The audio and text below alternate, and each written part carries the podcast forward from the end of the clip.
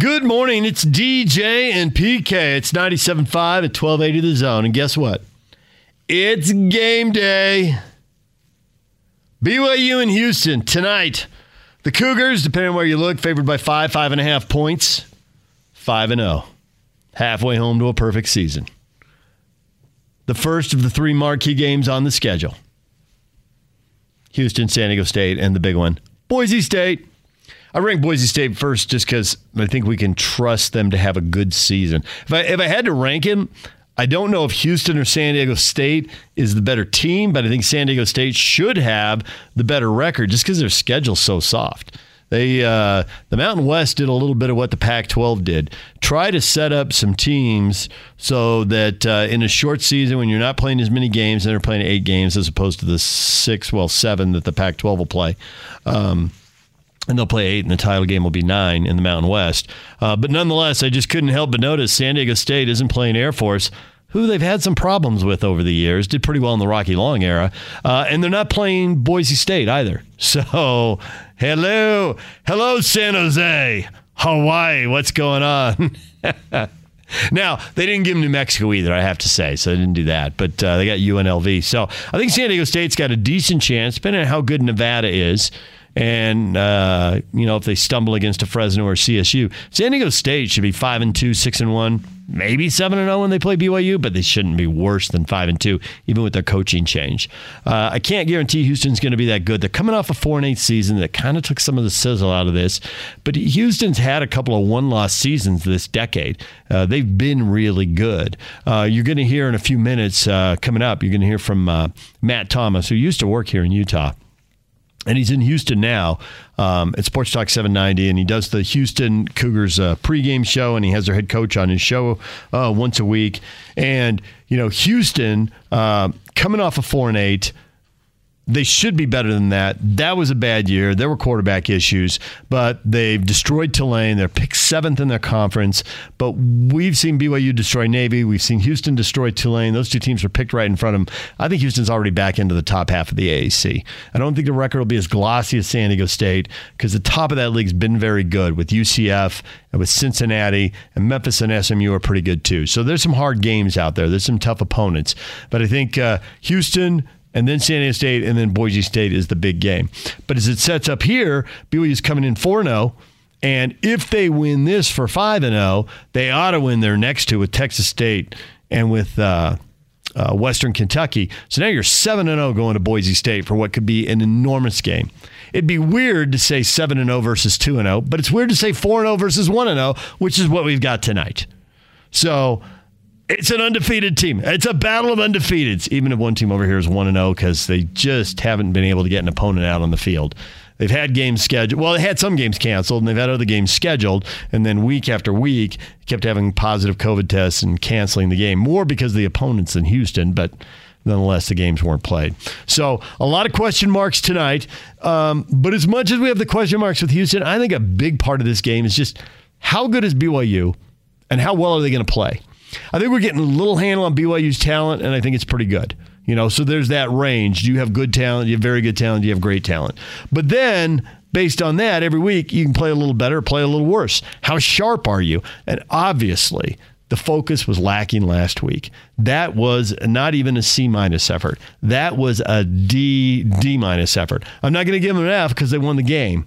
And as Herm Edwards once told us, the goal is to win the game, and they did it maybe it'll be the perfect wake up call. If you're a glass half full Cougar fan, that was a great wake up call. They ought to be focused now. They had a scare. They learned from it. And it ought to be easier to get up for Houston than UTSA. UTSA has been playing football for 10 years. Houston's a brand name program. They've had a Heisman Trophy winner. They've had these 13 and 1 seasons. So you had to be able to get up for Houston. There's this recognition that Houston's got name recognition in a big metropolitan area with a gazillion football players. They ought to have some good ones. So, how well will BYU play? One of the many issues Jeff Grimes addresses as he speaks with the media. Here's BYU's offensive coordinator on 97.5 and 1280 The Zone. On the coordinator's corner, you mentioned the fact there's a chance that James Empey, Keanu Saleapaga, and Tristen Hoge are all potentially available this week. Any update in terms of that? Are they still on track, or what? What's the status? Um, I would still say all all up in the air. Sione Finau is another one I would add to that. All those guys I would say are um, in the position that they might be um, they might be available, but we're really going to have to see how the next 48 hours goes with them um, before we make a decision. I also wanted to ask you, in terms of a short week, you guys have to travel to Houston, obviously. What's the biggest key for you guys to be prepared for this game with one less day of preparation? Well, I think we've done most of that, um, just in terms of really getting to work fast and and flipping the page from our last game. I think our players have done a good job of that. Yesterday, um, they came in ready to work, and we told them we were going to get a jump on certain situations, which we practiced yesterday that we wouldn't normally do on a Monday. Had a had a longer practice on a Monday than we typically do and so I think we've I think we've done a good job handling the short amount of work and and being ready quickly in, in terms of handling the mental part of it. And and now it'll be a, a similar um, kind of last couple of days of just getting getting ourselves tightened up on a few scheme and and uh, technique items. Kind of big picture now. Four games in. Uh, Zach, the numbers he's been putting up at quarterback have been pretty eye popping. What what have you seen that has been the biggest key to the step up he's made this year? Well, I would say um, first he's he's healthy. Um, you know, he came in last season and had the shoulder surgery, and his his arm was not at full strength, and I think everyone could see that. And then was beginning to play himself back into position where he was feeling more comfortable, and then had the thumb, and then came back and didn't have full grip strength. And so I think the first thing is just that he's healthy, and the ball's jumping out of his hand at, um, much with much more velocity than it did last year. And then I think think the next thing is just the mental part of the game. I think Coach Roderick, Coach Roderick has done a great job working with him, and Zach has done a great job just studying and becoming more knowledgeable of our system. Being in the system for a third year, I think certainly helps him. And then I got to point out that his teammates are doing a really good job too. He's got a good line in front of him. He's got a lot of guys that are making plays around him and in you obviously you've been the coordinator for a while now. I know you've tried to bring in different things from different offenses. But what about it? Uh, do you think is making it click so well this year in terms of who you have available and how they fit in what you want to do?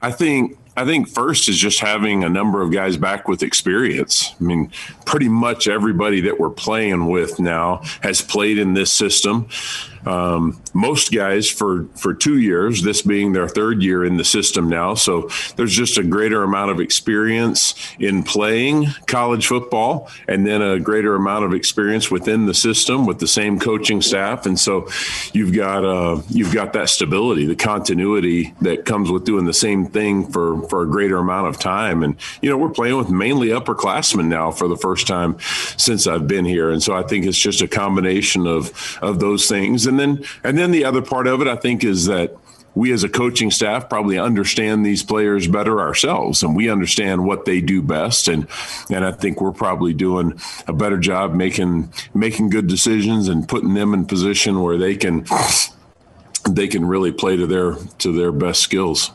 Yeah, Jeff, uh, what maybe attributes or characteristics stand out when you watch Houston from their one game that they've played thus far on defense? Um, explosive, just big, powerful, fast guys at every position. I mean, they've got um, a very aggressive style about how they play in the defensive line. The ball is snapped and they're up the field in your face and they're attacking every play. Um, they've got linebackers who who um, has fast triggers and they're on you in a hurry. A lot of times it's not a blitz, but it feels like a blitz because they're filling those gaps so quickly. You got big safeties that are big hitters that can also cover. They play a lot of man match type coverage where even when it looks like a zone, it's really got a lot of man elements to it, and they've got the kind of guys who can who can uh, who can stick on you man to man. And so I, I really don't see a, a, weakness at any position. And they've got guys who who are who are big and explosive at every spot. And, and to this point uh, of the week, I know it's a short week with with practices, but how have you felt about just maybe the the energy or the the, the level of intensity that the, the players are maybe showing this week leading into such a, a big game this Friday? Yeah, I think we're where we need to be. I think so. I think I feel like um, we've had two good days of work, good focus from the players, and I think they recognize that this is a, a sizable challenge in front of them, both with a short week and a really good team that we're about to play. Coach, I wanted to ask you about Tyler Allgeier. He made the position changes the last couple of years between running back and linebacker. What makes you think that he can be your lead back? Why is he so effective? Uh, he's a he's a great combination of speed and power. You know, he's a he's a thick dude that's that's really strong and powerful, uh, but he's got the speed to run away from people too. And so I think you're you're seeing that when he gets in the open field, he's not just a not just a, a plugger that's going to run between the tackles and and get you those hard yards. He's a guy that when he gets to the second or third level, he can stick his foot in the ground, accelerate, and run away from someone. And so I think it's the combination of of those two things. And um, you know, he really fits well what what we like to do on offense. We're a wide zone running team more than anything, and we're asking for guys to be one cut runners and get on their track and make a decision to get north and south when when the lane presents itself. And and that really suits his his skill set. He's known as a bigger back. Wait, they list him at 220 pounds. Is that unique that he has that ability to be that one cut guy at the size he plays at?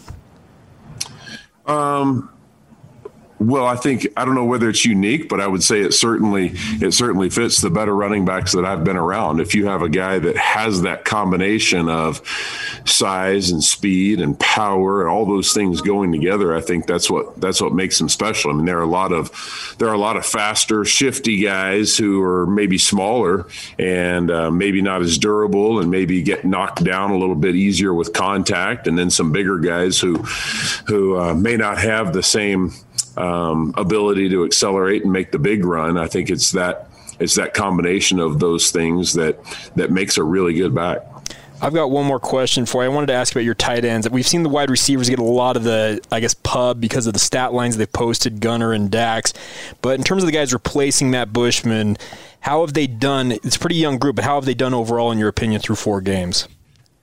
I think they're all making progress for young guys. I think Mason is certainly the one who's who's probably progressing the fastest, and you're seeing that with the number of touches that he's getting and the number of plays that he's getting. And you may not, a lot of people may not notice how many how many plays he's getting necessarily, but he's blocking better than than any of those guys.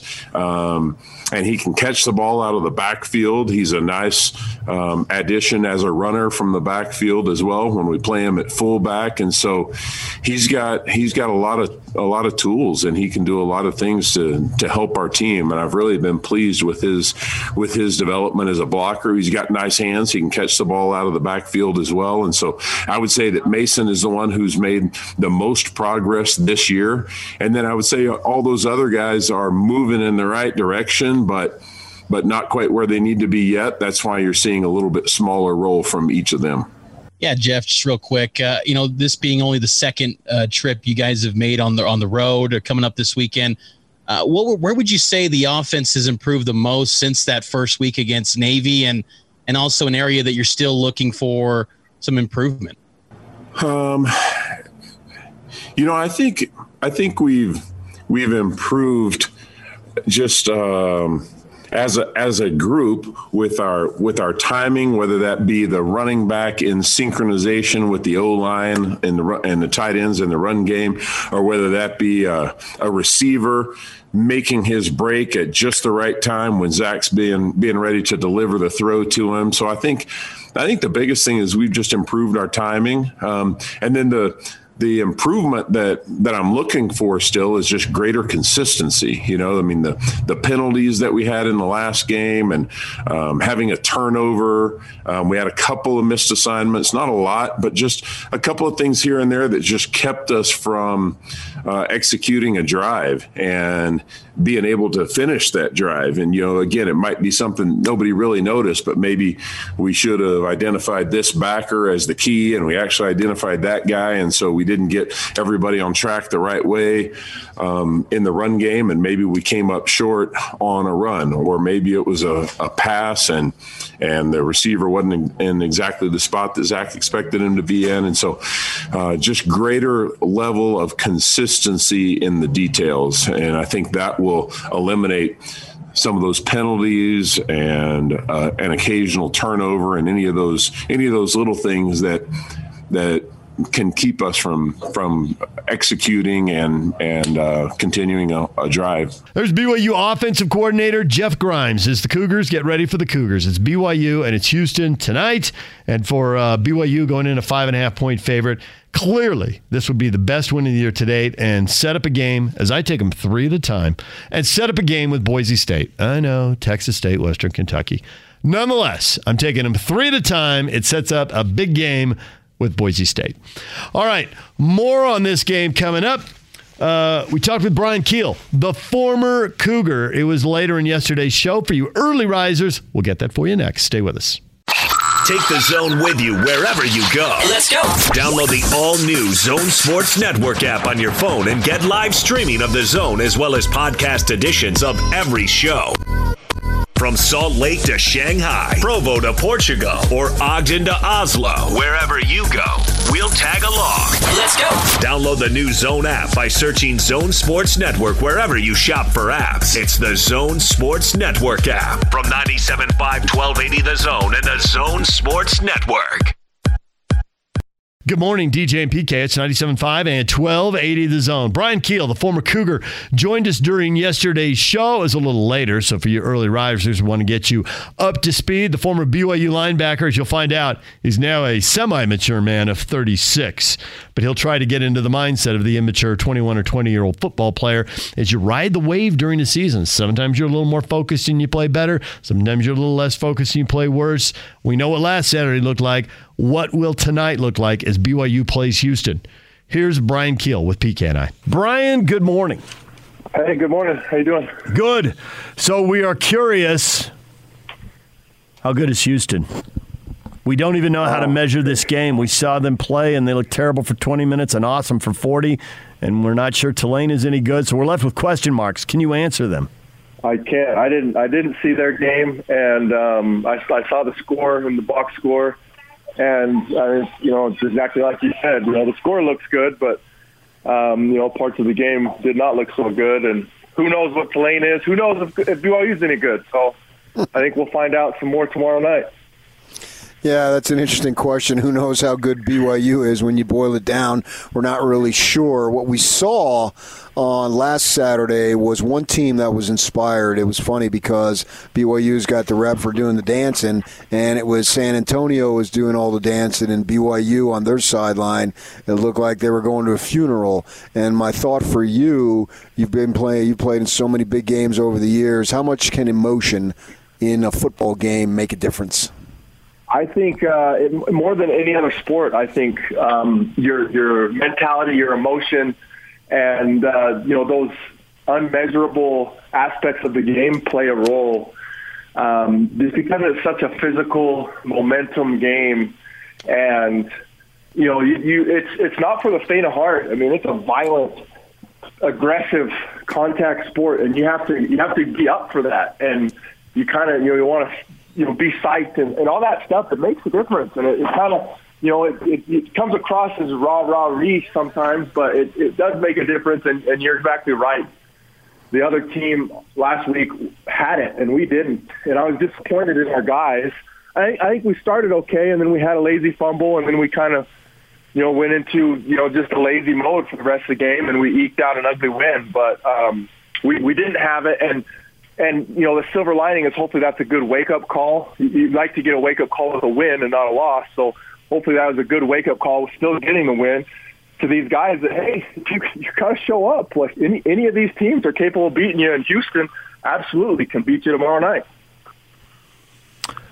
So how much and I guess you have to put yourself back in the player's mindset. Not not the wise old man that you've become, Brian, but think of, you know, the the 21, 22 year old version of yourself.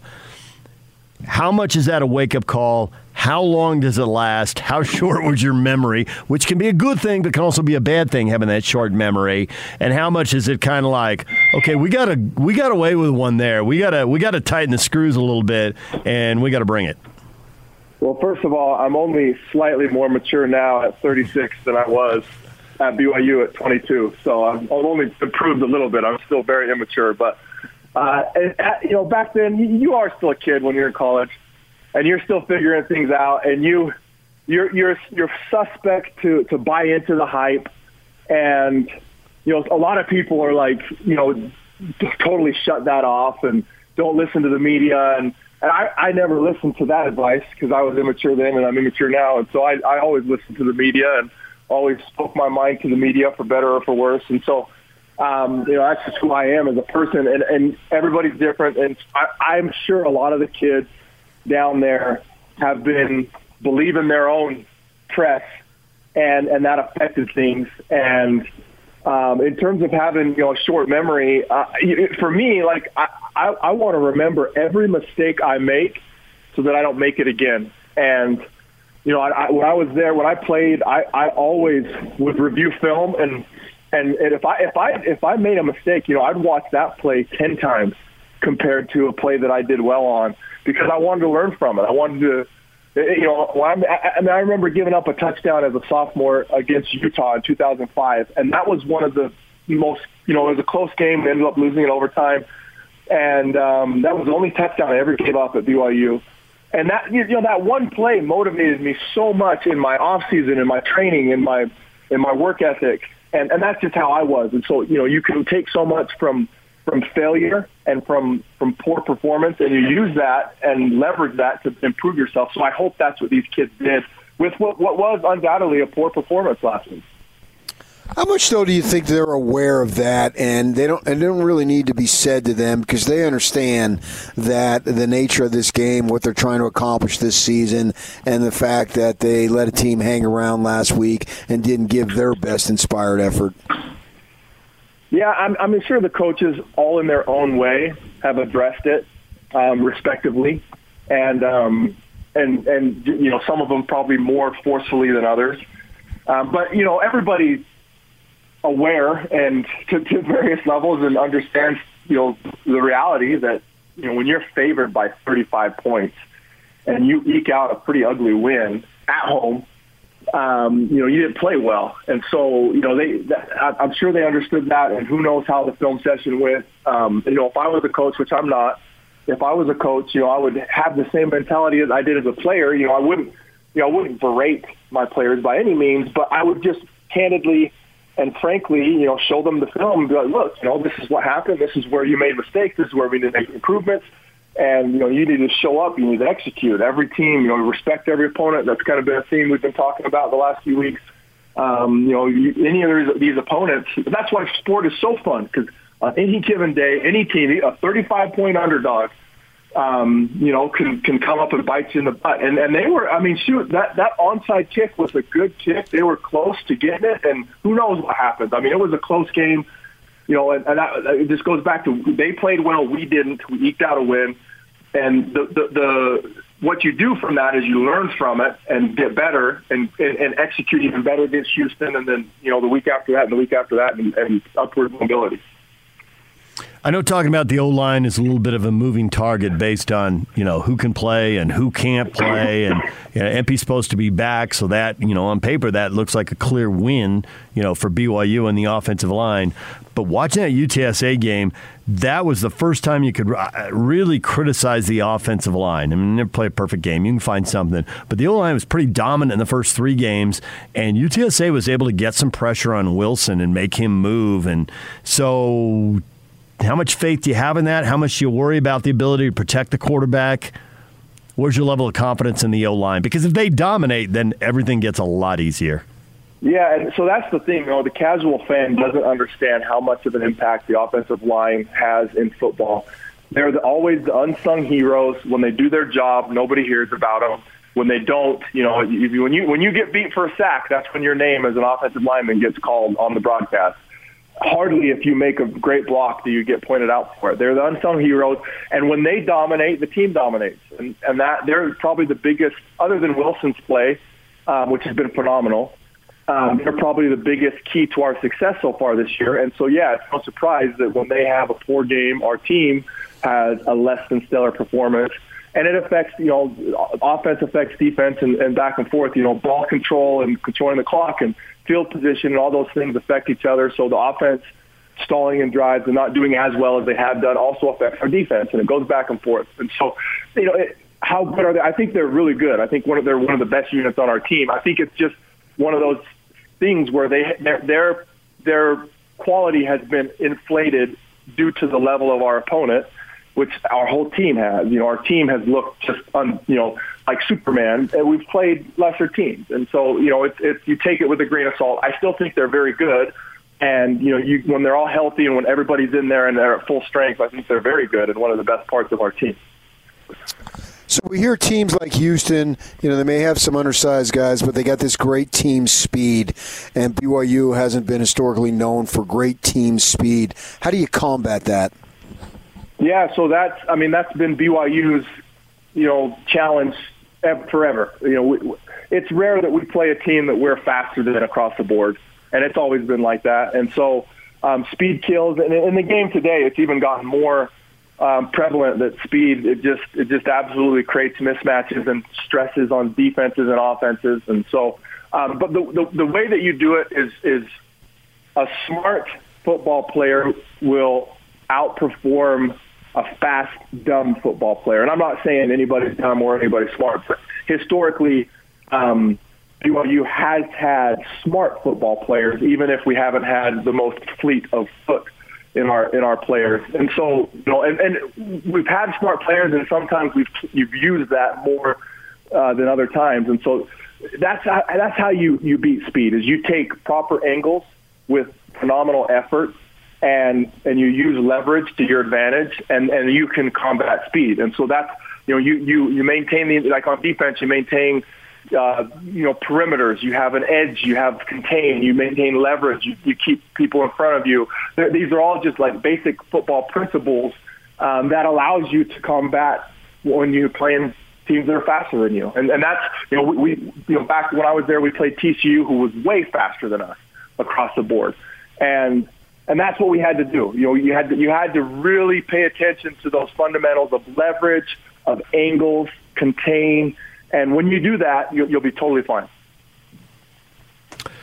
So you played in the NFL, Brian. How many NFL guys do you think are on BYU's roster? Because you get those high-end quality guys, they make the game easier for the guys around them. They often uh, force two guys on the other side to account to, for him. You know, a, a wide receiver, the safety's got a shade over. Uh, somebody uh, like yourself, they, they might have two guys blocking, and that makes everybody else's job easier. How many NFL guys do you think are on that roster?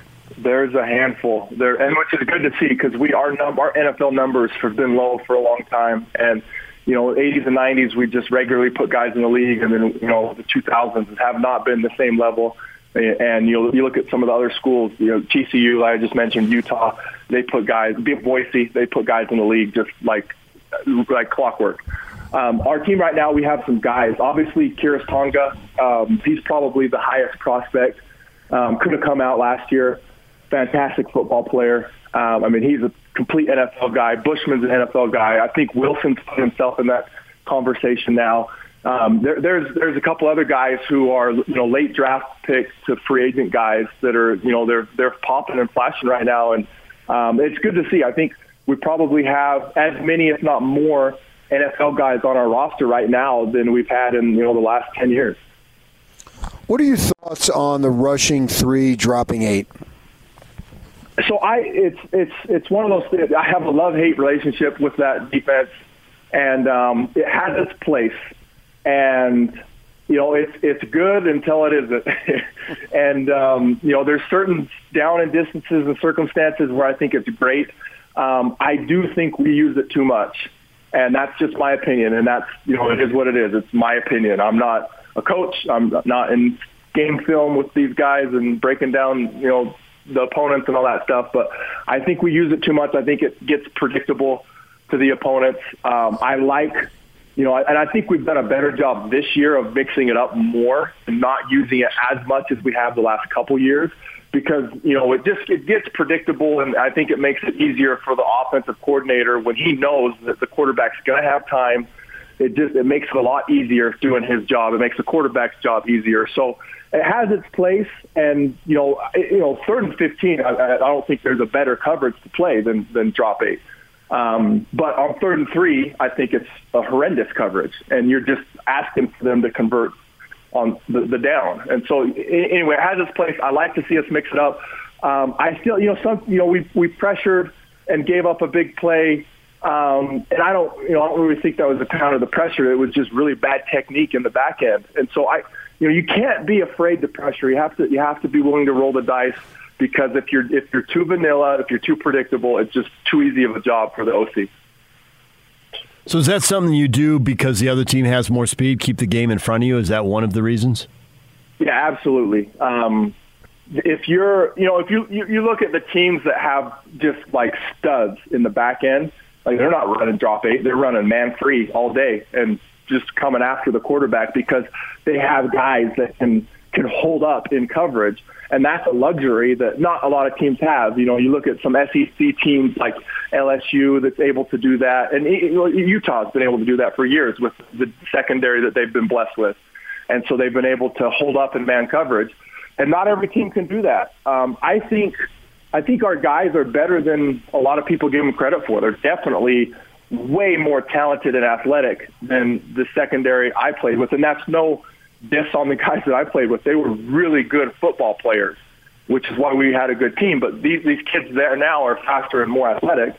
Um, that doesn't mean they're better football players, but they are faster and more athletic, and so that you can do more with that. And you know, speed speed makes up for a, a lot of other things. And so if, if you can combine speed with the smarts, like I talked about earlier, the best you know the best of both worlds is to have both to be smart, take angles with phenomenal effort, and have speed. But I think we have guys that can do it. Not you know, down in and down out. But I think we can do it.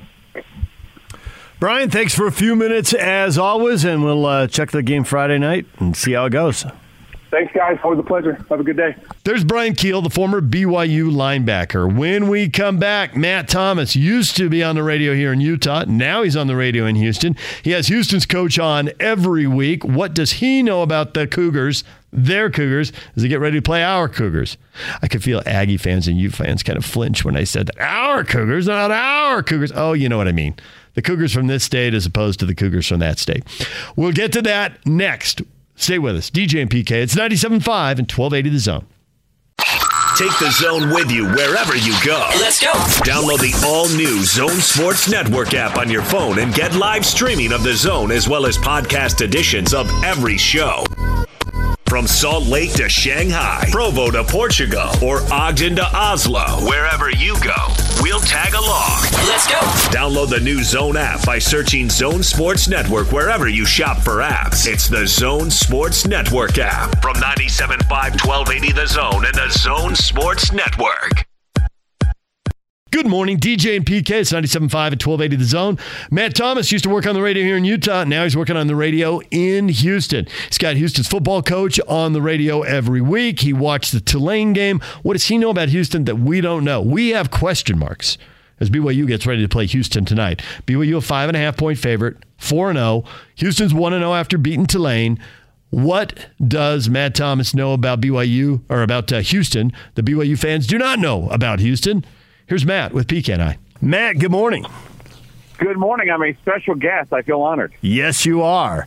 And we need to pump you for information because we watched About the Astros. They won a game yesterday. they did. Woohoo! it's not a sweep. It's not a sweep. Uh, That's right. We watched Houston play Tulane, and for 20 minutes, it clearly looked like Houston's first game, and there were nerves, Yep. and there were mistakes, and there were turnovers, and then they settled in, and Tulane blew a big lead to Houston, just like they blew a big lead to Navy. So we're kind of writing Tulane off and thinking, how good is Houston? What do you know? What can you tell yeah, us? great, great question. Uh, I don't think Tulane is very good. Uh, Dana Holgorsen does a weekly segment with me on my radio show here, and he just said that even Willie Fritz, the coach of the Green Wave, basically said that uh, U of H pushed them around in the second half. So physicality was a huge part of it. And I think that even Dana told me yesterday that that will not be the case with BYU uh, coming up on tomorrow night. So I would say that once the Cougars calm down and actually realized there was actually a game to play, they just destroyed them in the second half. You got to remember, boys, the Cougars, our Cougars, uh, have been trying to play a football game for over a month between cancellations and COVID testing, um, variety of teams. They have been multiple canceled, uh, and to the frustration of all of us that are followers of the program. So it was just nice to play a football game. It just got off to a really lousy start, falling behind 24-7. But once they calmed down, it was all Cougars in the second half. So one of the numbers that jump out of that game is receiver uh, Marquez Stevenson. He's the AAC. Player of the Week. Uh, 118 yards, uh, a kickoff return, which really is something that he does with a fairly decent regularity. So my thought for you is, how good is he? Pat, he will be the most electrifying player on the field for the Cougars uh, in this game, and has been for a better part of a year. Uh, he is, first of all, a terrific special teams player he to me, and this is what you'll notice tomorrow when you watch the game, he is great after the catch. He has a burst of energy that is just absolutely fantastic. Pro scouts have figured that out. His only problem is he sometimes has a hard time holding on to the football. Cough went up in the game against Tulane uh, last Thursday. So if he gets that under control, it's going to be fun to watch him move up and down the field. Uh, Dana told me yesterday that he ran probably on a long touchdown pass that he threw, that Clayton Tune threw to him that it was the best route run he had ever had in his short time at the University of Houston. So he is a dual threat player. He will get to the end zone. You just don't want him to get in his own way by not holding onto the football. So Stevenson has the five catches for 118 yards. Those are the kind of numbers you look for when you're scanning a box score. But when I scan the box score, nobody runs for 60 yards. Nobody other than Stevenson had passes uh, had passes caught for more than 50 yards. Uh, Clayton Tune's, 319 yards. Okay, that's a big round number. That jumps out of me. But this is this really Tune and Stevenson and then team and take what the yeah. defense gives you? Or is there yeah. another guy lurking that didn't have numbers in this game and could be big time against BYU? Um, I would keep an eye on Mulbah Car. He's had a good couple of years, had a couple of touchdowns yesterday. Um, you know, as, as far as Dana's offense is concerned, it's more about the, the passing end than anything else. Kyle Porter was pretty good, but there's going to be nobody that you will see that you will go, oh my goodness, BYU's defensive line's in a world of hurt. Uh, they will rotate probably six different running backs over the course of the game. That's how Dana's done it in the past, and I think he'll certainly do it here. Uh, for me, one thing to keep an eye on is Clayton Tune's. Pretty good running quarterback, doesn't do it a lot. The only thing that's held him back in years past, guys, is the fact that he's also been injury prone. So they like him to run. They're just really particular about when he does it. And you got to realize this is a young man in, Clayton Tune, the quarterback, that has never been a full-time starter because he's always been the second team, good team. Uh, I'm the backup, ready to go whenever you need me. This is his first opportunity as a collegiate football player to be the guy, and I think he wants to be on the field as much as possible. So while I think it's really cool that he's able to run the ball and has done a very good job of it the last couple of years, backing up a variety of different quarterbacks, it's been the injury. So to give you a long-winded answer, the running game will be good, but not spectacular. But keep an eye on Tuna what he can do and his capability. You speak of uh, guys being injury prone, and I think Holgorsen said there's a bunch of guys that are dealing with issues, and we know that the games have been postponed. What's the state of the team as far as health goes?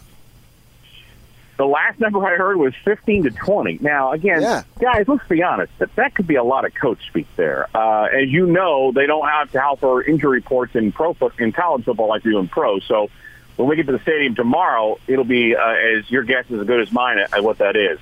Uh, from what I've been told, it's a lot of first game uh, soreness and what type of thing. It's not like you know uh, torn ACLs and concussions and shoulder injuries and whatnot. But to me, I, Pat, I was in the same spot when you were. When I heard that number, I was like, wait a minute. You're telling me one game against Tulane uh, in October cost you that much? So uh, that goes to what I think will probably happen with the rotation running backs. It feels like to me a lot of guys got their first looks, and they very well could be the same situation this week. So if you're doing a depth chart on this game, which I don't know if your audience is or not, I'd have it wide open because there could be a lot of different players getting some playing time. So early this year, we saw BYU's offensive line just push people around and they ran the ball, but it might be, you know, to a degree level of competition. Uh, they do have the NFL looking at some guys, so they definitely have some talent there. How good is Houston's run defense? Uh, Peyton Turner is a guy that you will hear a bunch of in the game. He was all over the place. TFL, sacks, quarterback pressures, really stopping. Uh, Tulane had a streak, guys. I believe it was 36 games in a row where they had rushed for at least 100 yards. That was quashed last week. And so uh, I was very, very impressed. Uh, Grant Stuart is a guy that's moved around all over the place for the team defensively in the sec- secondary and the linebacking core. He's got some of the longest hair you'll see in college football. You probably won't even see his number, but you will hear his name and you will see him in and around the ball all the time. Those are the two main guys for me, but I was highly impressed that Tulane could get nothing started, and then they basically gave up on it in the second half because they were down by so many points. So uh, not a huge test, but a good enough test to know that it was a pretty proud stat that the defensive side was really appreciative of is the fact that they were able to hold a pretty good Tulane running game to under 100 yards. So, where do you think BYU's offense can have the best success against this Houston defense? Get rid of the football quickly. Three steps and go. I mean, you guys would have a better indication to me than, than I would about whether that's a part of the offense. Frankly, Dana's more worried about your running game than anything else. And I, I was t- talking to him about the quarterback and how he's had very few drops and he's got different receivers to go to and, and talking about Romney and how uh, how tough of a worker he is. I listened to, uh, to Kalani's uh, conference call this week, and he was just bragging about him. That young man scares the heck out of me because those sneaky type of receivers have always caused the Cougars problems. And you guys, got to realize this: we're not really used to having great uh, defenses at the University of Houston. If you go back three, four decades, it's been Veer under Bill Yeoman to the run and shoot with uh, Jack Pardee to what Tom Herman did and, and what now Dana's trying to do. So I would fully expect everybody from a skill position to have some success on both sides tomorrow. I think it comes down to turnovers. I think it comes down to whether you know who's on the field the longest. And uh, you know, again, I think short, quick step drops because Peyton Turner did have some success pressuring the quarterback, and that's a name that I think will scare the BYU offensive line if he can get around those guys. So get rid of the football quickly, stay on the field, and I envision this to be a very high-scoring game. You know, Houston had a pretty good decade, and then everything kind of fell apart at four and eight last year. That was very unusual when you look at what they had been doing in the years leading up to that. Uh, what went wrong? Is there a big long term issue that's you know, or a big issue that's got to be fixed to turn that around? And if so, what is it, and how can BYU exploit it? Wow, great question. Uh, we've had a lot of coaches here, boys, in the last decade. I mean, Tom Herman. Tony Levine, Major Applewhite, now Dana Holgorsen. And if you go before that, it was Kevin Sumlin and Art Briles. I mean, it has been a coaching factory. And unfortunately, and you know, my audience, I'm in the middle of A&M and Texas territory. They know I'm a, a huge supporter of U of H. Unfortunately, uh, my school has become a stepping stone. And I think Dana making the decision to leave West Virginia, a Power Five school, to go to an American Conference team. And by the way, he's the highest paid non D1 or uh, non uh, Power Five coach in the country was released yesterday. That's going to help. Stability is going to help. But last year was just a mess. Uh, D'Eriq King uh, got off to a very sluggish start, and then the decision was made. Well, why don't we use this new red shirt rule? Well, everybody said this doesn't smell right, and D'Eriq King winds up finishing off the year. Clayton Tune steps in, and then D'Eriq King decides he wants to be the quarterback at the University of Miami. So I would say stability. I know that from the defensive side, they've had to go to a lot of junior college transfers, and as you guys know, that's not the way you build a program. But I think Dana's made in terrific inroads. I think the Cougars will be uh, back where they need to be among the top two or three in the conference.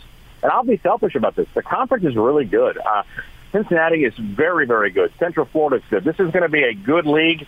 I'd like to invite BYU if you'd like to come in, but I know that both you and I and our schools have uh, aspirations of bigger conferences. But it's a it's been a fun run, uh, but I, I I need some stability, and I think Dana with the money and the, the tools and the new stadium that we've got here, that's now in play, and, and that would be probably the best thing. It's just having a coach here for five, six, seven years to kind of build a program as compared to where he, where that next coach is going to go next.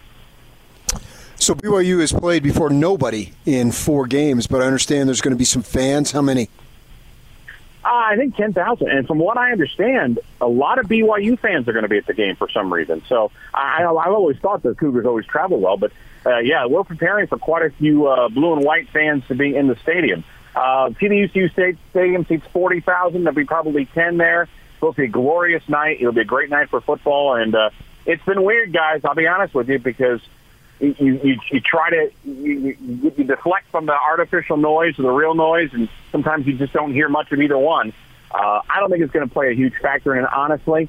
Uh, but yeah, there should be a good crowd, probably the biggest crowd of the season. It'll be the best road draw, uh, draw of any of the opponents the Cougars will see this year. Hmm. So uh, you're right in the middle of Big 12 country, and you saying that made me think of how awful the tackling has been in the Big 12. It's oh, multiple teams, brutal. and a, and a lot of people have come forward and said it's because they didn't have the normal spring practice, they didn't have the no, normal summer camp. Everything's been different. The defenses haven't been hitting and tackling, so instead of the defense is way ahead of the offense, for once it's the other way around. Is tackling a big problem for Houston? I can't give you a huge uh, answer on that because I've only seen them play one time. I didn't think there were a bunch of missed tackles. There were some missed coverages occasionally, especially in the first half. And granted, again, the Cougars gift wrapped 14 points to Tulane in the first quarter with a couple of turnovers. So um, I, I would say right now, David, it's that's an answer to be found in a, in a real game. I mean, no disrespect to Tulane, but BYU is a massive upgrading competition. So maybe you and I later in the year can have a further discussion about this. But I would not say that missed tackling was a huge problem. Watching OU in Texas last weekend, major problem. yeah. How would you evaluate Houston's team speed? Because that's always been an issue for BYU in terms of defending it. Fantastic. Will cause BYU's defense a lot of problems. Keith Corbin's terrific as the name you'll hear. I've already told you about Marquez Stevenson. Bryson Smith will get in involved in there. They've got a new kid, uh, redshirt freshman in Keandre Street, who moves up and down the field. That's the one thing that has been the trademark of the Houston Cougar receiving corps going back to the run and shoot days of the late 80s is that this team builds on speed, and uh, that should not be uh, something that I think BYU fans should look forward to. So putting Clayton Tune in an uncomfortable position because Clayton Tune, guys, will turn the football over if you put him in an uncomfortable spot. So pass rush, front seven has to be the number one thing that I think probably Coach Sitake is trying to tell his kids because from a one-on-one angle, I, I don't know of anybody in the secondary for BYU that's going to be able to stay with the Cougars for four consecutive quarters. So when you say uh, he'll turn the ball over, are you talking interceptions or is he vulnerable to the strip sack? Because you get a good hop there, and that's a scoop and score. Probably more of the strip sack than anything else. And again, I don't want to uh, downgrade who he is because Clayton's been fantastic. It's just there have been times that you do the the head scratching moments where he's trying to keep a, a drive alive or trying to avoid a sack and a ball gets loose and that's the kind of thing that just, and again, I, to me, it's more about him having inexperience. I mean, he's been playing, you know, three, four games a year for basically three or four seasons. He's been hurt, backing up D'Eriq King, backing up other folks, and it's just never, he's never been consistently behind as the number one guy. So I hope as he plays more and stays on the field that those types of mistakes will go away. And it just, it was kind of aggravating because here you are on the first drive against the Tulane the last Thursday night you're about to score, and then he turns it over, and Tulane's in the end zone shortly after that. So it was once he got past that, I thought it was a huge maturity factor to how well he played, especially in the second half of that game. Well, Matt, we appreciate a few minutes. Thanks for coming on as a special guest. Call anytime. We'll talk Rockets Jazz back, I guess, what? March of next year, maybe? Something like that? I don't know. Hopefully. I, I, hes- I hesitate to predict and guarantee anything. Hopefully earlier, but, you know whenever. Me too. There's Matt Thomas. Does the pregame show for Houston football down in Houston on the radio. DJ and PK. When we come back, what is trending? All the headlines, baseball playoffs coming up. Stay with us.